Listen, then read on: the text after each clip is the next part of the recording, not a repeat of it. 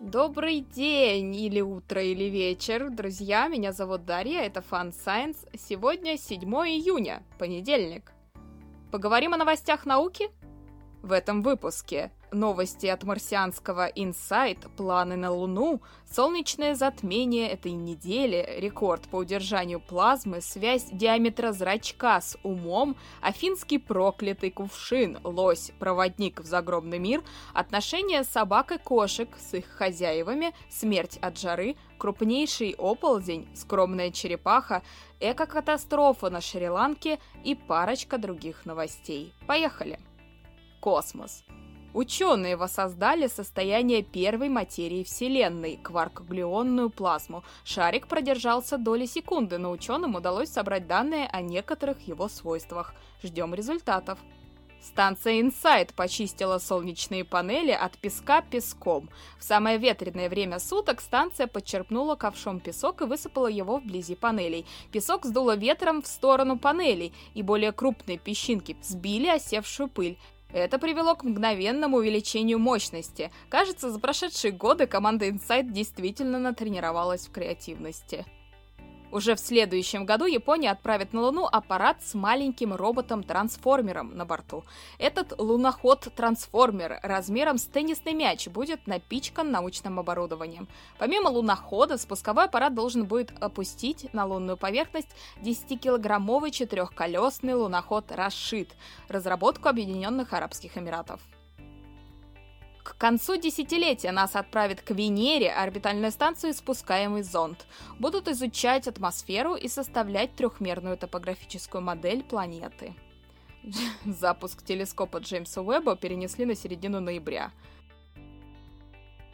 На этой неделе, в четверг, 10 июня, произойдет кольцеобразное солнечное затмение. Затмение такого типа происходит в среднем 14 раз за 100 лет. На крайнем севере, в Якутии, Луна закроет до 80% солнечного диска. В Москве лишь 15% примерно к половине третьего дня. Время в других городах можно посмотреть по ссылке. Иркутское региональное астрономическое общество и Иркутский планетарий будут вести онлайн-трансляцию. Также на YouTube будет трансляция с Севера Америки, из Канады. Все ссылки, думаю, опубликуем в четверг с утра.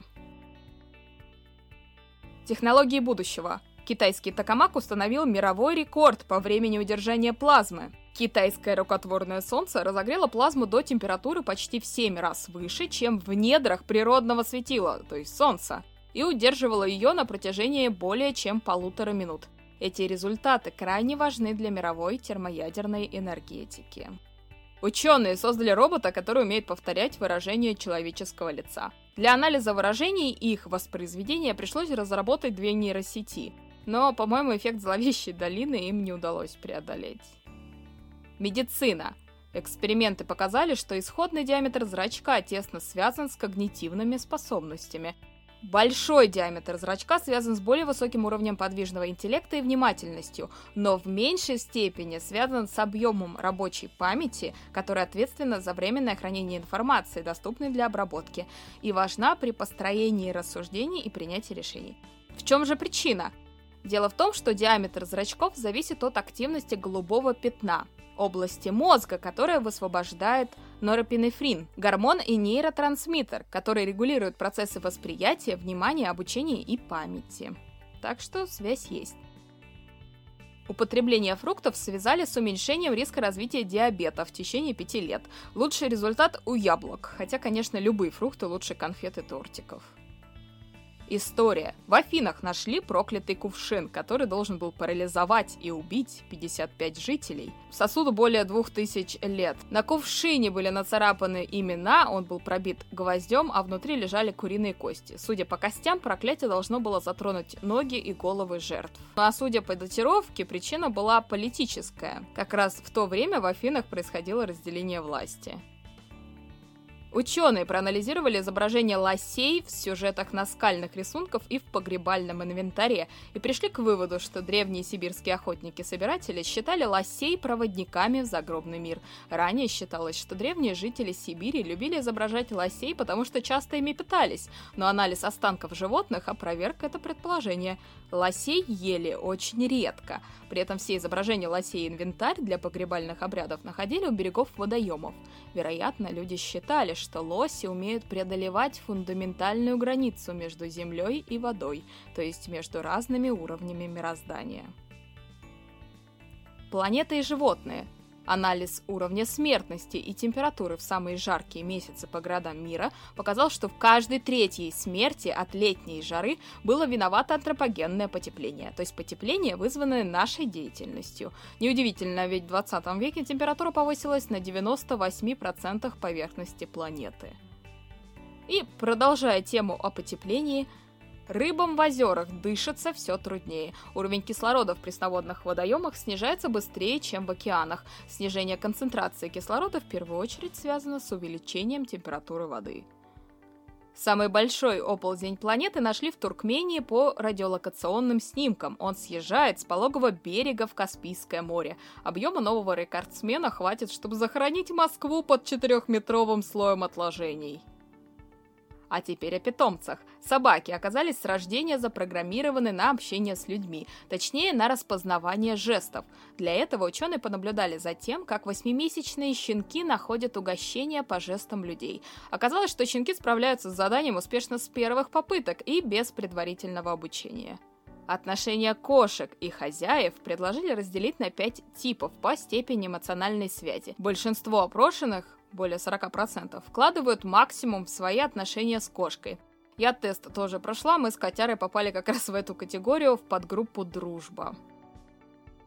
Сойки не ведутся на фокусы. Сбить птиц с толку удалось лишь путем быстрого переброса предмета из руки в руку. А вот иллюзии, основанные на обмане ожиданий, на сойках не сработали. По предположению авторов, птицы не ведутся на такие фокусы, потому что у них нет бессознательного представления о том, как должны двигаться человеческие руки.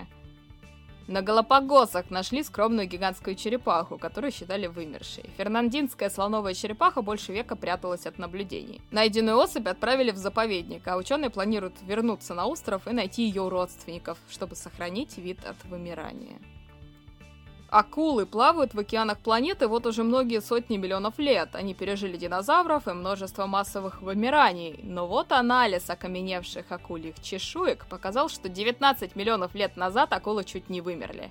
По оценке авторов, численность акул тогда упала на 90%, а разнообразие видов более чем на 70%. Лучше всего произошедшее пережили прибрежные виды, и большинство сегодняшних видов появились от выживших тогда прибрежных акул.